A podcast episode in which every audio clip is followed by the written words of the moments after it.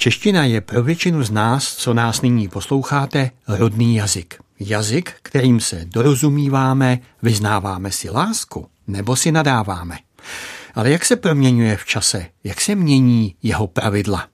To je moje dnešní téma. Jsem rád, že moje pozvání přijal Martin Beneš z Ústavu pro jazyk český Akademie věd České republiky. Dobrý den. Dobrý den. A vás všechny při sledování tohoto pořadu vítá Pavel Smolek.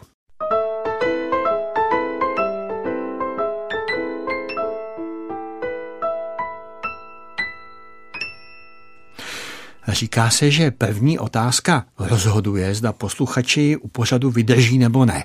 Já jsem si řekl, že se vás na úvod zeptám, je čeština složitý jazyk? To záleží na tom, jakou máme startovací pozici, když se ho začínáme učit. Když jsem malé dítě, vlastně novorozenec a postupně dítě učí jazyk, tak se naučí každý eh, v zásadě stejně rychle, kolem v nějakých pěti, šesti let je z něj plně kompetentní mluvčí, samozřejmě v tom horizontu toho, toho dítěte. Eh, potom, když se ho učíme v dospělejším věku, tak záleží na tom, jaké, jaký jazyk nebo jaké jazyky už umíme. Jo, takže snaží to mají mluvčí třeba slovanských jazyků, kteří se učí češtinu, složitější to mají e, mluvčí západních jazyků, germánských nebo románských a ještě složitější to mají mluvčí různých e, exotických jazyků, které vypadají, vypadají úplně jinak. Tam je to potom, e, tam je to potom složitější, takže záleží to na, na perspektivě, kdo, kdo kde začíná s tím jazykem. Proč jste si jako svůj obor vybral právě češtinu? No já si myslím, eh, takový ten klasický případ, bylo nás mnoho spolužáků na fakultě, na, vlastně na filozofickou fakultu jsme šli kvůli literatuře, my jsme vlastně rádi četli a část z nás potom vlastně strhla eh, spíš to studium jazyka než, než literatury, to je taková klasická, klasická cesta. Takže... Jak se člověk k tomu jazyku dostane? Ano, ano. Mě zaujalo, že v letech 2003 až 2009 jste studoval právě na Filozofické fakultě Univerzity Karlovy a v Ústavu pro jazyk český pracujete už od roku 2006, tedy už během studií. Co vás k tomu vedlo? No vlastně náhoda. Scháněli v oddělení jazykové kultury v Ústavu pro jazyk český studenta na nějaké práce a spolužačka, kterou oslovili, nějakého důvodu nemohla, tak to na chodbě řekla, jestli bych tam nechtěl nastoupit, tak jsem tam nastoupil vlastně v úvozovkách na, na brigádu, na nějaké také jako pomocné odborné práce a už jsem tam, už jsem tam zůstal po studiích až, až do dnes, takže o tom rozhodla vlastně náhoda. Co vás na tom nejvíc chytlo, když jste tam nastoupil a teď jste začal pronikat do toho, co se tam děje, jaká práce se tam odvádí? No vlastně se mi líbilo to, že oddělení jazykové kultury je oddělení, které slouží v Ústavu pro jazyk český, řekl bych, jako ke styku s veřejností. Provozuje jazykovou poradnu, takže mě vlastně na tom bavilo to, že může přijít jakákoliv otázka, a vy na ní musíte nějak eh, jako relativně stručně a srozumitelně, eh, srozumitelně odpovědět, ať už písemně, anebo, eh, nebo telefonicky. Jo, to je na té, na té práci zajímavé. Vlastně jazyková kultura je taková, to se mi taky vždycky líbilo už i za studií, taková zastřešující, zastřešující di- disciplína. Vy musíte nějakým způsobem znát jako všechny ty roviny jazyka, na které jsou různí specialisti. Jo. Máme specialisty na, já nevím, tvarosloví, na skladbu, na syntax, na lexikologii a tak dále, ale e, vlastně ten, kdo dělá jazykovou kulturu nebo pracuje v té jazykové poradně, musí vědět hodně, hodně o všem. Jo, takže je to takové, přirovnal bych to třeba k deseti boji. Vy, eh, jak si eh, musíte hodit daleko oštěpem, je samozřejmě spousta lidí, kteří nedělají nic jiného, než hází oštěpem a umí hodit dál, ale vy kromě toho musíte umět hodně dalších věcí, které se od toho házení oštěpu, oštěpu, eh, oštěpu liší. Takže je třeba mít přehled o všem. To se mi na tom taky, taky líbí. Samozřejmě těžko dohánět někoho, kdo se může věnovat jenom té jediné, jediné oblasti, ale musíte o ní vědět hodně, abyste byl schopen nějak, eh, nějak reagovat a sledovat ten vývoj ve, ve, ve, na všech stranách. U té jazykové poradny bych se zastavil. Eh, určitě si pamatujete nějaký zajímavý dotaz nebo něco, co vás třeba možná přivedlo do úzkých, nebo je se traduje nějaká historka u vás? Určitě, pokusím se rychle něco vylovit, eh, něco vylovit z paměti. Jistě nás eh, dostávají do úzkých, eh, do úzkých dotazy. Není to tak, že bychom byli zvlášť tam jak, jaksi v čase toho hovoru schopni odpovědět na všechno a celkem běžně to, běžně to přiznáváme, ale takové, jako když jste se ptal na nějaké jaksi historky, tak mě jde do hlavy třeba, co je taká, jako, co, co nemáme rádi v úvozovkách, je, když třeba tazatel začíná hovor eh, já, takovou, takovým asi způsobem, říká, já nevím, pane doktore nebo paní doktorko, eh, já mám takovou hrozně jednoduchou otázku, to určitě budete okamžitě vědět, vědět z hlavy, já se stydím, že to nevím. A teď je po takovémhle úvodu se člověk děsí, co přijde a je na něj vlastně vyvinut tlak, že by to měl vidět. A ona to často vlastně není vůbec, vůbec banální otázka. Naopak zase někdy se stává, to už je trošku lepší, veselější případ, že ti tazatelé třeba řeknou, a to vy jako takhle víte z hlavy, jo? Nechcete se radši někam podívat. Takže ty interakce jsou jaksi, jaksi nejrůznější, eh, zábavné a jako už jenom ta samotná, už jenom ta samotná komunikace, každý čeká něco jiného, že chce, chce mít jistou, jistou odpověď, ale v úzkých jsme, v úzkých jsme relativně často. Chodíme se radit, třeba docela běžné je, že eh, když nevíte, tak můžete ten telefon na chvíli vyvěsit nebo odložit a jít se zeptat kolegů nebo kolegyň vedle eh, do kanceláře, kteří o tom eh, můžou vědět víc, nebo si pamatují, že už se to, že už se to někde řešilo, takže to jistě, eh, jak si nejsme vševedoucí. Máme za sebou obrovskou knihovnu, kam můžeme, kam můžeme šáhnout a máme, dneska čeština je zpracována v mnoha, mnoha online internetových zdrojích, tomu se třeba možná dostaneme, takže můžeme nahlížet do různých zdrojů. No, že někdy třeba dokážu udělat to, i když to nevím, tak vím, že to jsem schopný tak rychle zjistit, že třeba se na něco maličko doptám. Eh, když se mi nechce přiznat, že to nevím, tak eh, z hlavy a, a mám třeba pocit, že bych měl, tak jsem schopný to relativně rychle zjistit, trošku na chvilku odvést řeč a potom, potom jak si to, to zatajit. Ale jak jsem říkal, nemáme problém, jak, jak si říct, že tohle teď nevím. Někdy se taky stává, že volají tazatelé, kteří se na to jaksi velmi dobře připravili, pročetli už spoustu literatury, podívali se do všech slovníků, což je to, že ono často ten hovor je takové uvažování na hlas. Že nějaký eh, postup, jak, jak se dobrat k té odpovědi, takže se podívat do slovníku, nějak to zprostředkovat, oni se můžou lišit, tak to člověk nějak komentuje. A někdy už eh, volají lidé, kteří tímhle prošli, a vlastně v tu chvíli jak mi nezbývá než nic říct, no počkejte, já musím chvíli o tom přemýšlet, vy jste teď mnohem eh, připravenější eh, teď než já, já se do toho musím nějak vpravit a pak to, eh, pak to probereme. Co máte na češtině rád? No, jsem jaksi jako v jejím, v jejím zajetí a to je fascinující. Jo. Já, mně se líbí, Emanuel Rádl říkal, že my nemáme pravdu, ale pravda má nás. A tak úplně stejně, jak si my nemáme jazyk, ale jazyk má nás, jo, že jsem v té češtině nějak tak jako zakotvený, že mě zajímá, v čem mě mm, jak si mm, nějak jako limituje, v čem mě naopak pomáhá. Jo, jazyky se v tomhle velmi liší, co lze jak co lze jak kterým jazykem vyjádřit. Takže mě to zajímá spíš jako z nějakého takového, jak bych řekl, osobně psychologického hlediska, jak, jak ta čeština v tomhle smyslu eh, v tomhle smyslu funguje. Oni ty struktury, které máme v hlavě, třeba vedou k tomu, jak vnímáme realitu do, eh, do, do jisté míry.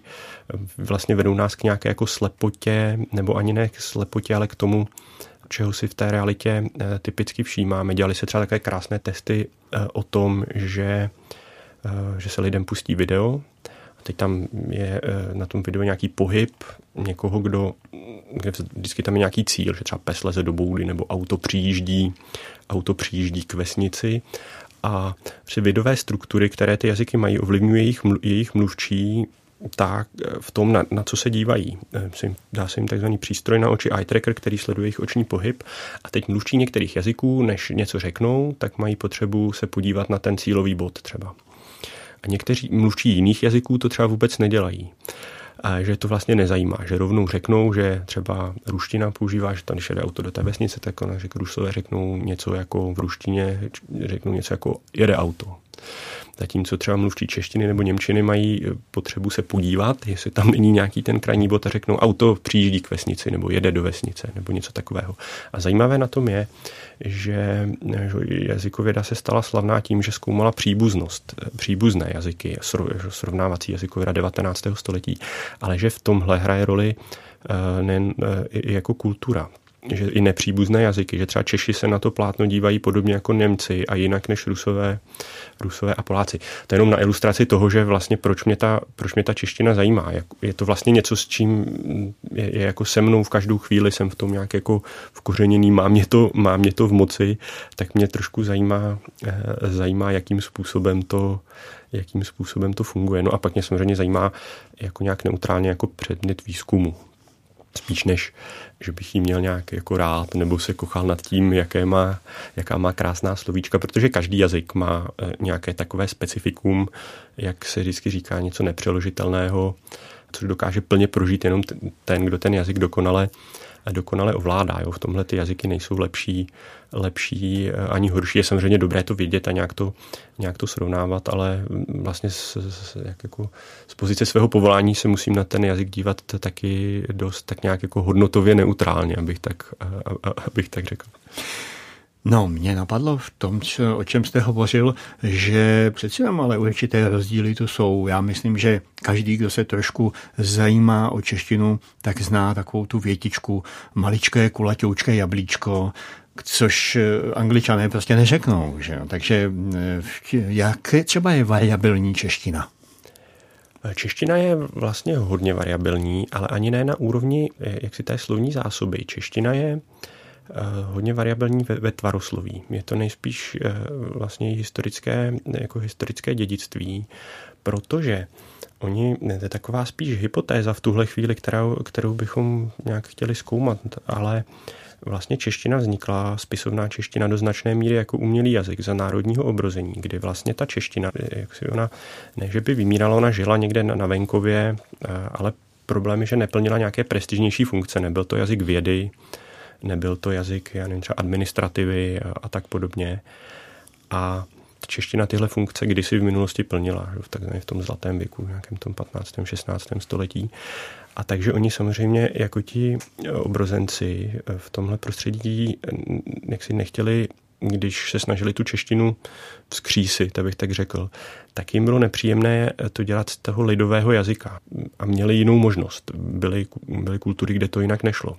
Takže sáhli do toho veleslavínského jazyka, který měl úplně jiné tvarosloví, než v té době žilo v těch místech, kde se česky, česky hovořilo. A sami eh, ten jazyk neuměli už to je jako hypotéza, to je třeba ověřit. Je doloženo dobře, že oni třeba i ještě Havlíček, když píše dopisy svým přátelům, tak v těch dopisech, eh, když neví, jak na to česky, tak přijde do Němčiny. Vlastně umluví se, řekne, a tak tohle neumím říct jinak než německy a chvíli je ten dopis německy. Že oni si vlastně jako nebyli jistí, ne, nebyli jako rodilými mluvčími té vysoké variant, variety češtiny, té, toho, té veleslavínské. Takže se obtížně dohadovali na tom, která ta koncovka, jak si by měla být zapsána do těch mluvnic. A to je podle mě důsledek toho, že čeština je jako vysoce variantní ve tvaru sloví. Jo. Jsme teď třeba hodně zkoumali první pád množného čísla životních podstatných men typu, eh, typu muž a, a pán, kde vlastně tam že máme koncovky páni, pánové, muži, mužové, pak jsou tam nějaké koncovky E, máme skokaní, skokané a, a husiti, husité a podobně. Tam je obrovská variabilita, která není běžná ani v jiných slovanských jazycích, nejspíše to důsledek tady toho.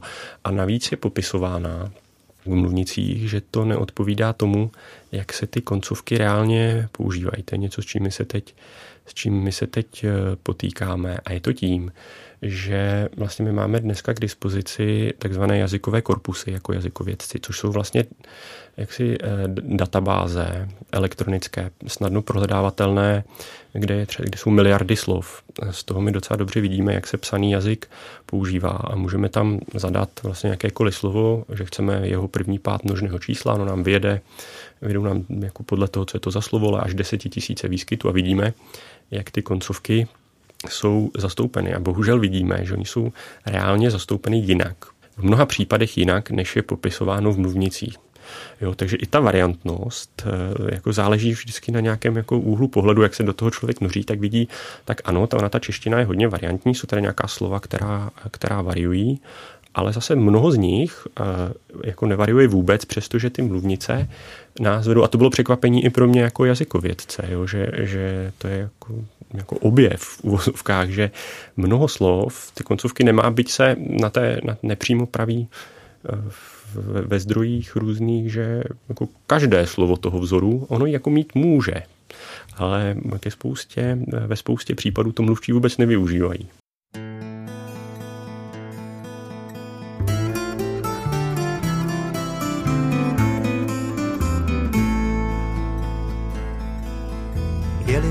Místo v oblacích, vrací se tam loňský sníh, slova tají, víno tají a dny pijí po nocích. Tma je plná prázdných slov, snad jen káně myšilov, víka mizí, sliby rizí, zvonivé jak drahý kov. Slova zbloudila, váhu ztratila, dál strádají, sliby krmená, podvyživená, cíl hledají. Kdo jim bez řečí duši vyléčí, kdo jim příště uvěří.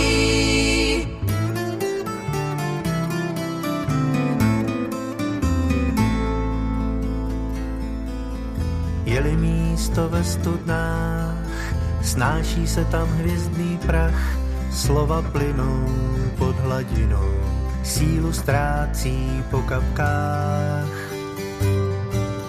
Tma je plná prázdných věd, co se chtějí rozvíjet a tak znova další slova začínají marný let. Slova zbloudila, váhu ztratila, dál strádají. Sliby krmená, podvyživená, cíl hledají. Kdo jim bez řečí duši vyléčí, kdo jim příště uvěří.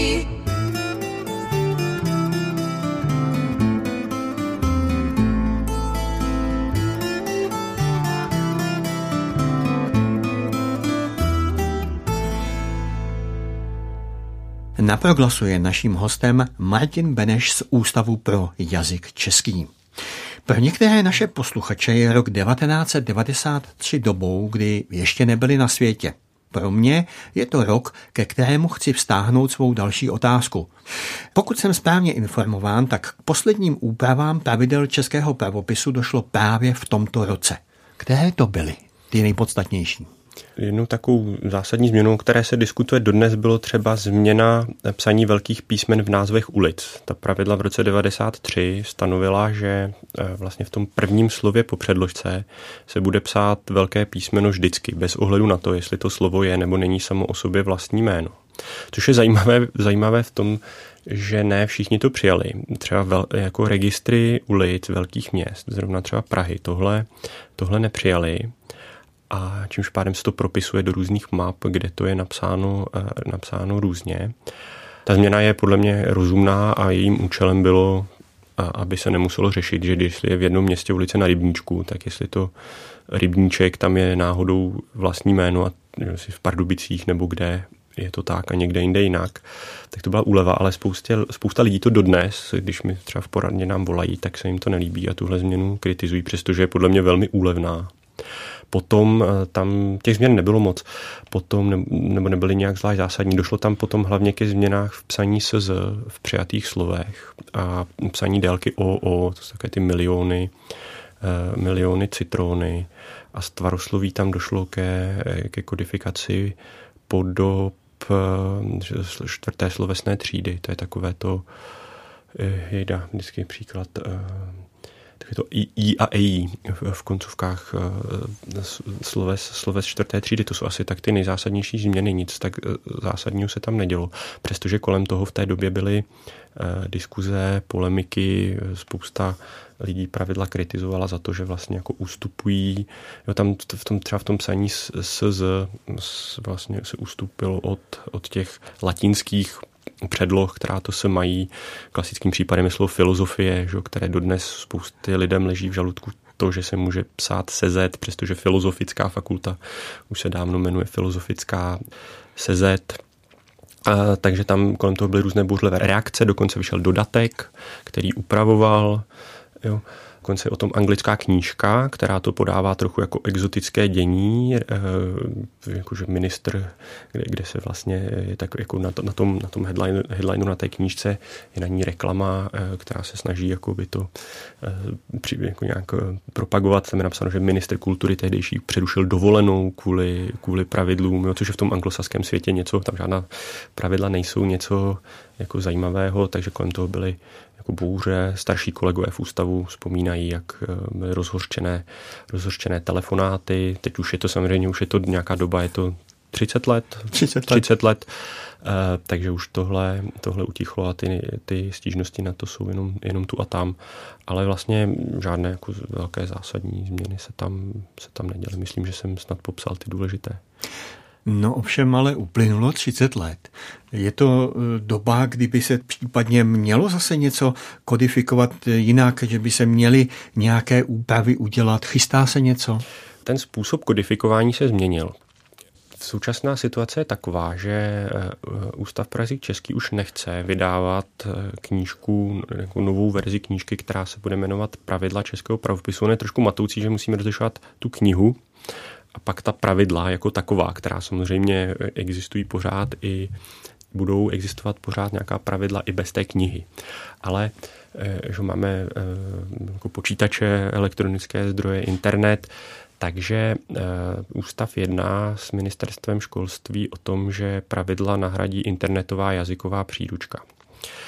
Kde ty změny budou probíhat jinak, protože samozřejmě do toho elektronického prostředí jde relativně snadno zasahovat, takže ty změny budou eh, nejspíš průběžnější. V současné době je to tak, že vlastně naše oddělení by mělo každý rok v červnu nebo začátkem července zveřejňovat na internetové stránce internetové jazykové příručky seznam nějakých zásadnějších jednotlivých, eh, jednotlivých změn. Celý ten proces se tak nějak jako zrychlí nebo dynamizuje, protože ta kodifikace samozřejmě v českém prostředí eh, je taková vůle nebo prostě ústav nebo, nebo v, lingvi, jako v lingvistice pane přesvědčení, že ta kodifikace, nebo většinově, asi ne všichni kolegové by s tím souhlasili, nemá nějak ten jazyk se snažit primárně ovlivňovat, nějak jako spravovat a říkat, jako co kde, jak má být, ale že má spíš reagovat eh, na to, že má být jako pasivnější v tomhle smyslu,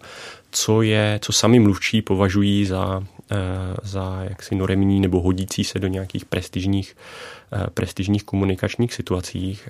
A v tomhle se ten ne, ne, nejde o většinu, nepůjde o žádné plošné úpravy, že by se nevím, něco prostě změnilo plošně u celé třídy slov, ale jsem tam nějaké eh, nějaká změna.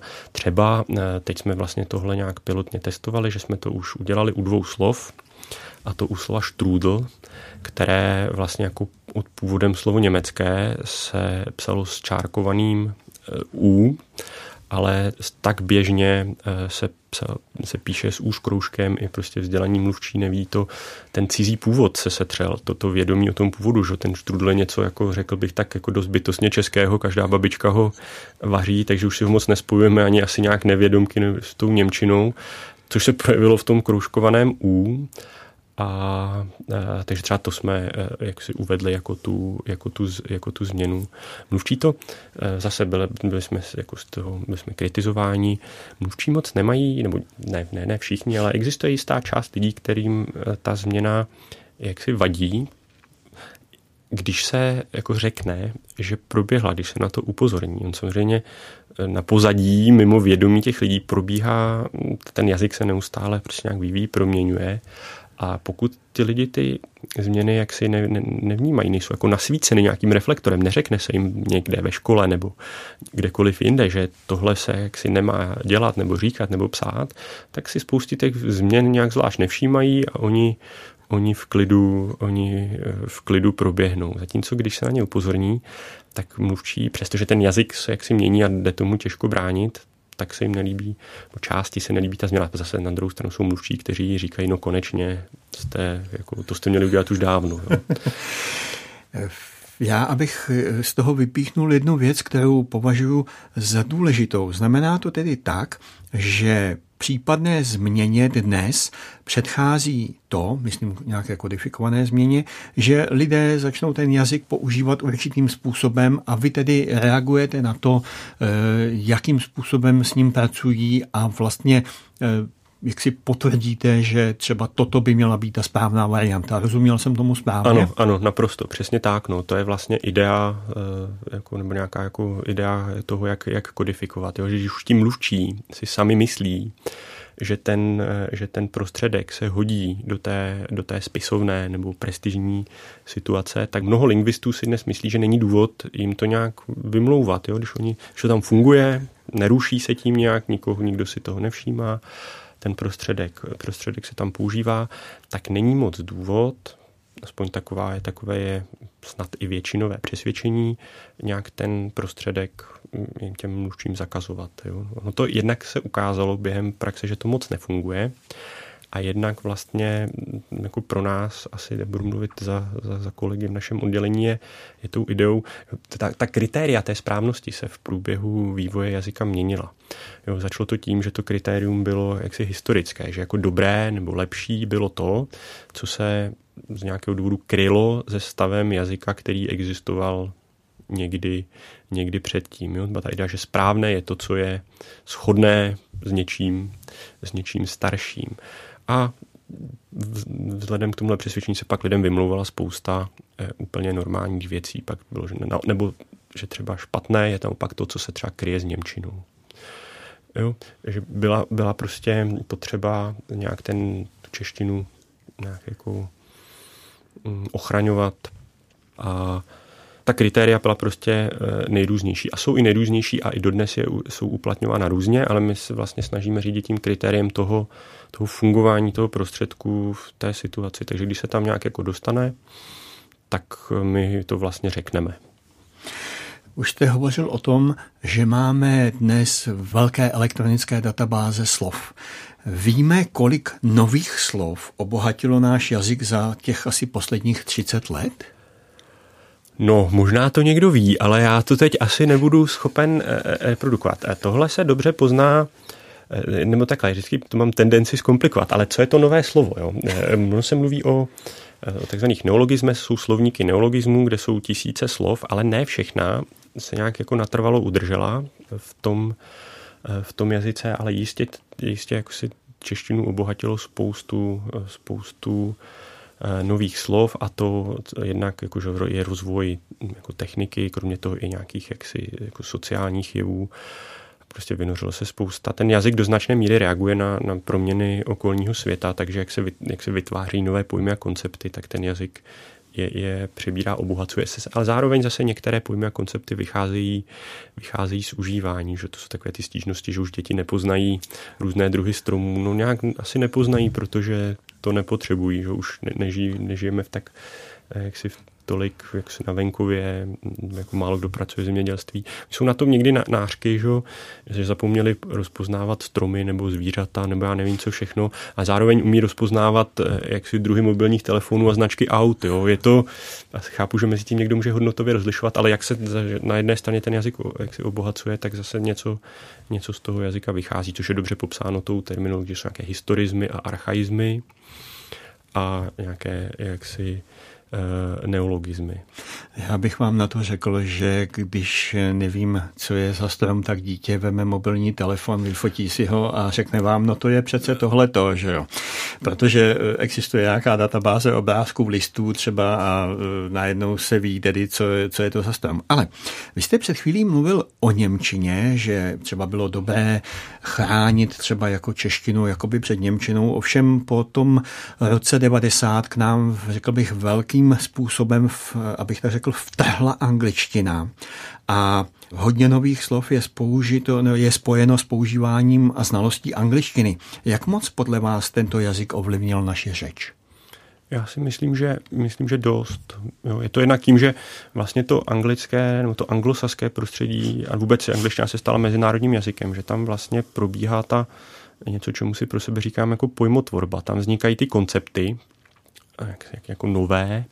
Jo, že třeba, já nevím, teď napadá pří, příklad toho whistleblowera a různé takovéhle koncepty, které vlastně mm, my jsme jako čeští mluvčí snadno dokážeme pochopit a potřebujeme je nějak pojmenovat. Tak buď pro ně máme nějaký svůj, dokážeme je jaksi šikovně přeložit do češtiny, ale někdy vlastně to moc nejde. jak si nejde, když se nad tím zamýšlíte.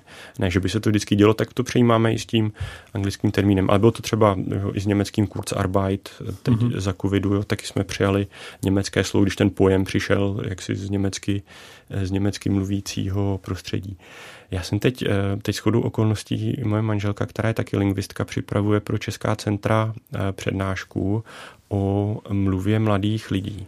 Já jsem mluvil, můžu možná na to navázat, o psaných korpusech, ale oni existují i mluvené. Ústav Českého národního korpusu sbírá, eh, nahrává nahrávky jazyka zcela spontánního mezi jaksi blízkými lidmi a ona se vlastně v té přednášce zaměřuje na na mluvu mladých lidí a na to, jak tam eh, se uplatňují anglicizmy.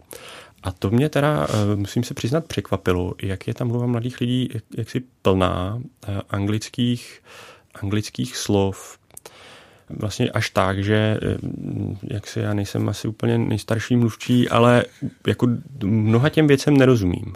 Mm-hmm. Přestože jsem schopný nějak jako mluvit anglicky, a tam to je zase deficit toho, že já jsem zvyklý mluvit anglicky o odborných věcech, takže neznám tu běžnou hovorovou angličtinu na tož, na tož mládeže, ale to skutečně je jaksi plno věd, které jsou jako plné anglických, anglických slov. Nicméně, já jsem o tom, eh, o tom přemýšlel, eh, jak si, co se to teda vlastně děje. Jednak eh, my nemáme obdobná data jako pro starší období. Možná, jak si mluva mládeže za první republiky nebo v 19. století byla obdobně plná německých slov. To už se asi nikdy nedozvíme, jak si stejně přesvědčivě. A Jednak vlastně on, on, ta čeština, ta, ta, ta slova jak si přijímá a nějaké, nějaké absorbuje. Jo.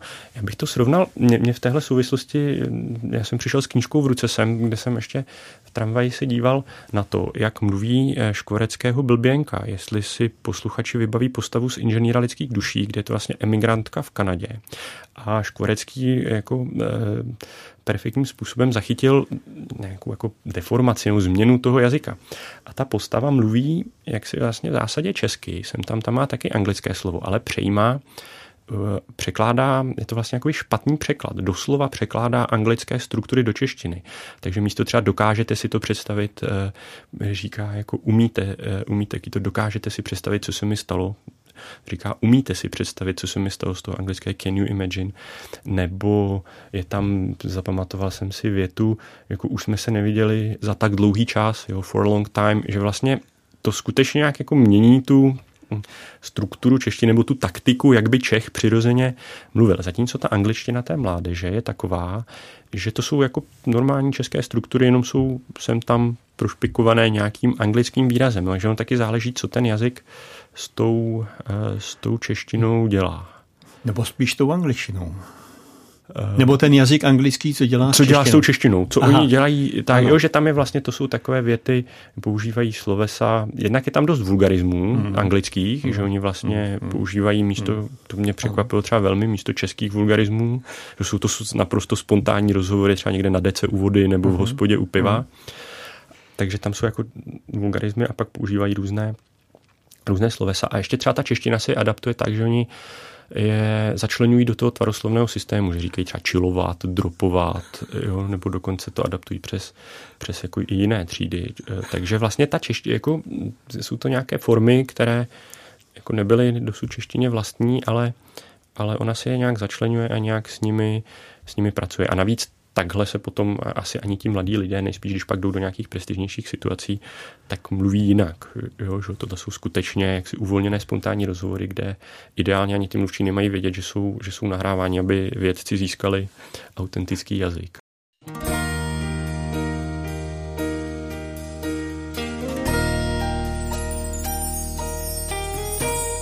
Prejby, prejby, každičké baby, mělo umět anglicky. Hello, hello, planetu celou osedláš si navždycky Píše se to house, není to však house, je to house. V domě žije myška, není to však myška, je to little mouse. A teď opakujte po mně. Když déšť se řekne rain a look se řekne bow, pak ví i malý kluk, že duha je rainbow.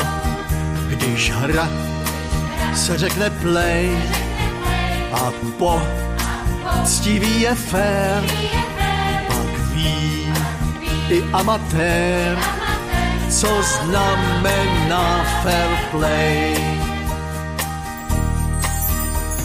Když máš velký meloun, asi na to alone, teda sám. My dear, nebuď slepý, budu very happy, když si zaml sám a zase se mnou. Když déšť se řekne rain a look se řekne bow, pak ví i malý kluk, že duha je rainbow.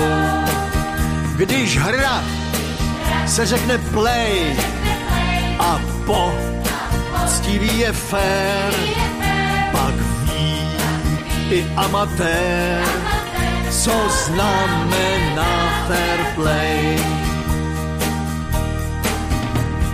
Prejby, prejby, každičké baby, mělo umět anglicky. Hello, hello, planetu celou, posedláš si navždycky.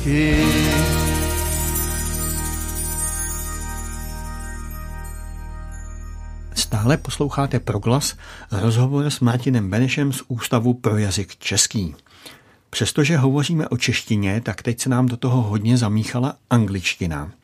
A já mám u některých slov pocházejících z angličtiny pocit, že zda jejich užívání není módou. Já bych eh, dal příklad. Vezměme si příklad slovo voucher. Jo, v překladu to znamená poukaz. Slovo, které se ve spojení s ubytováním v hotelu před lety běžně používalo. Poukaz.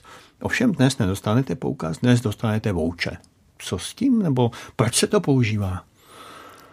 Já si myslím, že zrovna třeba ten voucher je případ toho, že eh, lidé, kteří pracují v nějakých nadnárodních firmách, se prostě tam se o tom tak mluví, že oni asi komunikují s nějaký, takhle bych si to představoval, že tam komunikují s nějakými kolegy nebo jako čtou i třeba nějakou literaturu o tom a tam se to prostě, prostě používá, takže to jak si přebírají a za nějak jako si neuvědomí, že proto je třeba české slovo. To slovo poukaz taky může být nějak jak si, si nést nějakou, nějaké jako té ROH rekreace, eh, takže třeba to vymění, ale to bychom museli jít eh, k motivacím těch, Eh, k motivacím těch mluvčích. Ale je to zase běžná, běžná, běžná praxe, no, že jako jedno slovo, eh, jedno slovo vytlačí druhé. Že to je móda, já myslím, že to ještě není úplně móda, že se to děje nějak trošku jako nevědomky, bych si představoval. Jo? Že eh, pod slovem móda bych si představoval, když někdo uslyší, že nějak někdo ke komu vzhlíží, používá nějaké, nějaké slovo, tak ho bude nějak chtít jako vědomně Eh, začít používat. Tohle, jako ten jazyk eh, funguje tak, že eh, že spousta těch procesů, těch změn a těch vlastně to, proč mluvčí nějak jedná, proč vybírá nějaké slovo a ne jiné, probíhá nevědomky. Jo, samozřejmě existuje něco, toto nasvícení, jo, když použiju tu metaforu, že mluvčí jsou si jaksi vědomi jsou schopni nějak přemýšlet a zvědom, jako zvědomňovat si, uvědomovat si, co a proč říkají, ale určitě ne eh, o všem, o celé té své produkci. Jo. Je nějak ta, ta jejich produkce nějak mimo jejich vědomou kontrolu. A setkal jsem se, eh, setkal jsem se s mluvčími, nebo to dokonce vidím i sám na sobě, že jsem se třeba rozhodl, že nebudu používat eh, nějaké slovo, protože mi přijde moc archaické, jo, třeba ve svém, ve svém psaném projevu nebo že třeba budu, abych si ušetřil redakční práci, že, že budu používat třeba vždycky jenom jak, jakýkoliv a ne koliv. Jo, to je nějaké moje umělé vědomé rozhodnutí, ale jak jsem mluvil o těch nevědomých procesech, nikdy se mi to nepovede, stejně se musím kontrolovat. Jo, je tam prostě je to mimo moji, moji vědomou kontrolu. To znamená, že i ti, kteří by se rozhodli, z nějakých důvodů, že něco nebudu říkat, jako se neuhlídají. Jo. Já bych se vrátil ještě k tomu, jak jste tady říkal, že vaše paní eh, připravuje přednášku pro ta zahraniční centra o tom, jak mladí lidé používají ve svém jazyce, v českém jazyce angličtinu. Je to něco, co nás má nějak znepokojovat, nebo prostě s tím neuděláme nic a má nám to být jedno, nebo jak se na to dívají jazykovědci? Já si myslím, že nás to moc znepokojovat nemusí, že to je prostě, že to je popsáno v literatuře, že ti mladí lidé eh, používají a používali by to jakýmikoliv prostředky ten jazyk jako, mm, jako nějaký způsob sebeidentifikace, vyčlenění se, nějaké eh, jako, trošku jako i tajný kód, třeba před rodiči nebo před nějakou jinou skupinou eh, mladých lidí. Takže mě by tohle, mě, nebo mě tohle až tak neznepokojuje. Jak jsem vlastně říkal, ono, ty, ty cizí kořeny se jako e, prostě včlenují, včlenují do, teď, do toho českého tvarosloví. Eh, co by mě jako vlastně znepokojilo víc, je, jak jsem mluvil o té blběnce. Mm-hmm. Kdyby, kdyby vlastně, ale i to se jako může stát, eh, že by vlastně ten, ty cizí struktury nějak začaly v mhm. takhle masivní míře ovlivňovat ty, to by, byla skute, to, to by byl skutečně jako zásah jiné intenzity do jako struktury toho jazyka, ale i to se stalo. No mě například znepokojuje, když mi někdo popřeje mějte hezký den, tak jako to vím, že je z angličtiny a že to teda opravdu nemusím. Ano, ano, ano. A to je, to je vlastně jednotlivost, která to, ta změna asi pronikne. Ta skutečně ta angličtina na to má, na to má vliv. Jo? Ale tak, tak masivně, jako je to ukázáno na, na jazyce té blběnky, té literární postavy, kde to je ještě literárně stylizované, se to, se to nejspíš neděje. Ale samozřejmě některé struktury se sem a tam přeberou z toho cizího jazyka, protože vlastně jsou třeba nějak jako skutečně jsou, můžou být nějak výhodnější, úspornější, výstižnější. Jo? To, se může, mm-hmm. to, se může, to se může stát. Jo? Mluví se o tom, třeba už byl taký názor, že uh, Eh, jak si ano, tak ta čeština se nám nějak proměňuje, to je jako v pořádku, ona se nám nějak lexikálně obohacuje, to, to jako nevadí, to ji neohrožuje, ale když přijdou tady ty zásahy tohoto typu, o kterých, který jsem se pokusil ilustrovat na té blběnce, tak to už jsem viděl i mezi jazykověci názory, že to už je jako moc, že to už ohrožuje nějak jako tu strukturu, rozumím, nějak jako ducha češtiny, ale ono se asi nic jako nestane, nestalo by se ani tak, jo. Je, je jazyková změna, já si vždycky ještě jsem neslyšel žádný závažný argument proti, je na svém začátku a konci, je neutrální. Jestliže jsme říkali, já nevím, infinitivy na ti, ve 100% případů a dnes říkáme infinitivy na t, tak já nevím, tam nějaké, jako, to není nic, že by, že by se to jako zhoršilo, ten jazyk, on se jako změnil.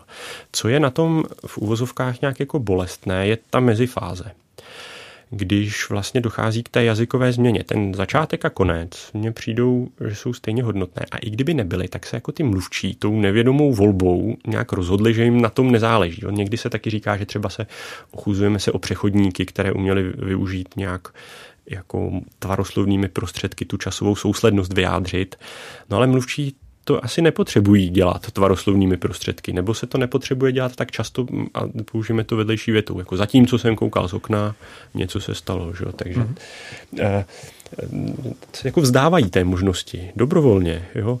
A, ale, ale viděl jsem názor, když se k tomu vrátil, že když se teda promění ta struktura, že se skutečně jako nějak zasáhne do toho, do, do, té, do té struktury, tak to už jakoby nějak jako nechceme. Jo? Ale vlastně nakonec proč ne? Eh, mluví se o tom, že třeba čeština se takzvaně deflektivizuje, že, že ztrácí eh, jako, eh, že se tvaroslovně ochuzuje. Řekněme, o jaké příklady, že třeba včera jsem mluvil s pánem, když jste se, abych nějak, když jste se ptal na, na něco zajímavého z hovoru, který se hrozně divil, že se má skloňovat s pětisty lidmi a ne z 500. Jo, to je vlastně, eh, vlastně jakoby ta, ta, deflektivizace, že, že vlastně se přestává se chápat to 500 jako nějaké spojení, které se skloňuje a běžně se zaslechnete už i jako v televizi, ve zprávách nebo v hodně prestižních komunikačních situacích jako s, pě, s 500 lidmi. Jo, to 500 se nějak spojilo a skloňuje se to celé. Jo, a t- takových příkladů, příkladů je hodně a nebo se používá třeba absolutní stažné co místo který. Jo? Ten, ta, ta dívka co, ten chlapec co, já nevím, to, to prasátko co, místo který, která, které, jo, takže vlastně se tam nějak eh, se toto značení tvaroslovné se nějak jako ne, mizí, je tam jenom něco, co vypadá jako anglické, já nevím, nějaké dead nebo wage, mm-hmm. jo. Takže tam to, to, se, to se děje, jsou tam doklady už od prostě poloviny minulého století a to nějak jako přemění tu, tu strukturu češtiny. Ale zase, tak i kdybychom měli neflektivní češtinu, tak pořád eh, to se nestane přes noc a ti mluvčí si na to postupně přivyknou. Možná ta otázka, kterou teď jsem si připravil, tak by možná měla směřovat na vaši paní, ale mě to zajímá. Zaujalo mě, jak mezi sebou mluví eh, děti některé staršího školního věku. Co jsem tak odposlechl, tak se mezi nimi mnohdy používá slovo kámo, které nevím, kde se vzalo. My ho jako děti neznali, je mi 60 let, jak už jsem říkal, a ptám se, jestli pátáte po původu slov, jako třeba kámo. No zrovna v tom materiálu se to slovo objevilo a je tam hodně často, takže to vaše pozorování, je, je, je, ta data potvrzují mluvená. Mně je teda 40 a to slovo kámo už znám ze svého, ze svého věku, mm-hmm. jako z toho, jak jsme, e, jak jsme mluvili. Já konkrétně nebo kolegové z našeho oddělení po původu slov až tak nepátráme, přestože na to jsou samozřejmě dotazy, protože to je něco, co lidi co lidi zajímá, ale slovo kámo bych řekl, že je nějaká zkrácení na slova kamarád. Jo. Ano, ano. Co je zajímavé třeba v tom materiálu, že, to, že to používají i holky vůči mm-hmm. sobě, že to může mm-hmm. mít i, že, že jako hele kámo říká jako uh, dívka, ho, dívce. dívka dívce. Mnozí lidé nadužívají některá slova. Typicky je to slovo vlastně. Já nevím, jestli jste si byl vědom toho, že ho také občas používáte v tom rozhovoru, ale jenom opravdu málo. Já, když třeba stříhám některé rozhovory, tak ho slyším v jedné větě třeba několikrát. Proč mají lidé tendenci taková slova používat? No to se vykládá tím, že oni tím vlastně získávají čas na, na, na, na jako zpracovávání jazyka. Jo, že si že když mluvíte zvlášť bez přípravy, eh, tak potřebujete, jako přemýšlíte teď, jako co chcete říct, jak to říct, jak to formulovat do vět a tím, eh, těmi takzvanými vycpávkovými slovy se nejspíš získává nějaký čas. Jo? Je to něco, co vám co snadno řeknete, přestože asi to nejsou dlouhé časové úseky, tak vám to umožňuje nějak plánovat, plánovat dál tu strukturu. Že? A čím si se snažíte vyjádřit složitější obsah, nebo čím jste z toho nervóznější, tak tím spíš se ta slova do té, do té řeči derou. Typicky je to pak třeba slovo jakoby, že se pak říká těm lidem, eh, říkali náš pan profesor, že jsou jakobíni. ano. Dejte ještě nějaký příklad. Asi, asi přece, jo, nicméně méně jo, jo, jo. A, a podobně. No, jsou to takzvaná vycpávková slova, ano. která nic neznamenají a spíš jsou prostě důsledkem toho, Uh, lidem se nechce mlčet, když přemýšlejí, že jako je potřeba, zvlášť když děláte rozhovor, ano. tak se asi nějak tak očekává, i sami od sebe očekáváte, že budete nějak plynule mluvit, ono to ne vždycky jde snadno a tímhle slůvky si nějak vypomáháte, přestože to tomu projevu vlastně nakonec spíš škodí, než, než pomáhá, tak to jako uvolňuje chvilku tu procesní paměť, že mluvíte, nemusíte nad tím nějak přemýšlet, a, ale, ale pořád mluvíte, což je pro toho mluvčího v tu chvíli asi větší hodnota, než jestli to pěkně, pěkně zní nebo nezní. Také podle mě dochází v poslední době k posunu významu některých slov. Například typicky teď v poslední době je to podle mě slovo vlastenec to je najednou získává úplně jiný obsah, než jaký byl před, já nevím, 10, 15, 20 lety. To je běžná věc, že se formy eh, získávají buď jako jiné, nebo, nebo eh, úplně jako další k sobě, že? nebo další úplně jiné, úplně jiné významy. Kouzelné, můj oblíbený příklad, s kterým jsem vlastně, jako to byl můj první článek, eh, je slovo laureát které podle slovníků a pro mnoho mluvčích znamená eh, ten, kdo tu cenu už dostal, ale pro spoustu mluvčích znamená i někoho, kdo je navržený. Na teprve na tu cenu, kdo ji nemá. Ale lze to pěkně doložit eh, citacemi z korpusu. A teď máme situaci, což je taky zajímavé, eh, že představte si půlka lidí, nebo nějaká, nebo já, já si pomáhám tou půlku, ale nějaká, lidí, nějaká část lidí to slovo zná v jednom významu a nějaká část lidí to slovo zná v druhém významu. A teď, když to někdo řekne, tak podle toho, s kým mluví, vlastně předává úplně jinou informaci, než, než zamýšlel. Takže velmi snadno dochází k, jak, jaksi k nedorozumění, k nedorozumění tohohle typu. Jo, takže to se, to se běžně děje. Ten vlastenec, abych se vrátil k vaší otázce ano, jako, nebo asi ne úplně nový význam, já, já nevím teď, jaký by byl přesně ten nový význam toho slova, ale získává spíš nějaké jako nega, negativní konotace. Ano, ano, negativní nádech, takový pejorativní. A tam to souvisí že s nějakými ideologiemi, že ti, eh, kdo se označují nebo jsou označováni jako vlastenci, zastávají nějakou eh, ideologii, kterou zase asi nějaká jiná část společnosti vnímá jako já nevím, jak to říct, odpudivou nebo škodlivou, nesouhlasí s ní, jednoduše ano. řečeno, ano. a tím pádem se do toho, jak si dostává ta, dostává ta negativní, negativní konotace. A když už jsme u těch vlastenců, tak já bych ještě na závěr si dovolil novotvary, které obohatily náš jazyk v poslední době. A to jsou slova třeba jako dezolát nebo chcimír. Hm, jak je běžné, že takové novotvary vznikají a předpokládám zase zanikají časem? Co k tomu můžete říct? Je, je to běžné, je to běžné, je to vlastně jako nějaký způsob, jak se vyrovnat s tou realitou, je i nějak jako vtipně nebo jako s nějakou distancí ji pojmenovat. Na tohle je, na tohle je kouzelný, na tohle je kouzelná čeština 2.0. Eh, to je vlastně eh, slovník specifický, který vznikl tak, že ho eh, jak si tvořili sami uživatelé. Dala se jim možnost vkládat do nějakého internetového prostředí slova a popisovat jeho významy a lingvisté to potom nějak jako zredigovali, upravili, vyšlo to i jako knížka, ale stále to existuje jako internetový slovník. Kde tam, se to najde? Eh, já myslím, že úplně prostě teď adresu neznám, ale když se do Google zadá čeština 2.0, uh-huh. tak vyjede to prostředí a ta knížka se jmenuje, myslím, taky čeština 2.0, což je slovník těchto slov a ta jsou dost neuvěřitelná tam eh, jak si ta lidová tvořivost je teda eh, v mnoha oblastech jak si eh, ta, ta fantazie nebo ta prostě kreativita těch lidí, jak pojmenovat, vlastně jsou tam že samozřejmě takové ty vztahy, co lidi trápí, nějaké jako partnerské vztahy, šéf, podřízený, práce, rodina a většinou, že je tam nějaký distanc, že těm lidem to jako v její vnímání eh, jako to obtěžuje v životě a tak, tak to vlastně nějakými takovými pojmenování se s tím snaží nějak jako vyrovnat, prostě udržet si nad, od toho odstup a nějak se s tím vypořádat a, a ta kreativita je teda eh, neuvěřitelná, takže to je, to, to je jaksi dost, dost běžné a i lingvisté se to snaží mapovat. Takže čeština 2.0, to je vlastně takové vidíte vlastně doporučení na závěr od mého hosta, kterým byl Martin Beneš z Ústavu pro jazyk Český akademie věd České republiky. Já vám děkuji za váš čas a zajímavý rozhovor. Já děkuji za pozvání. Nemáte zač. Od mikrofonu se loučí Pavel Smolek, který vám přeje hezké dny.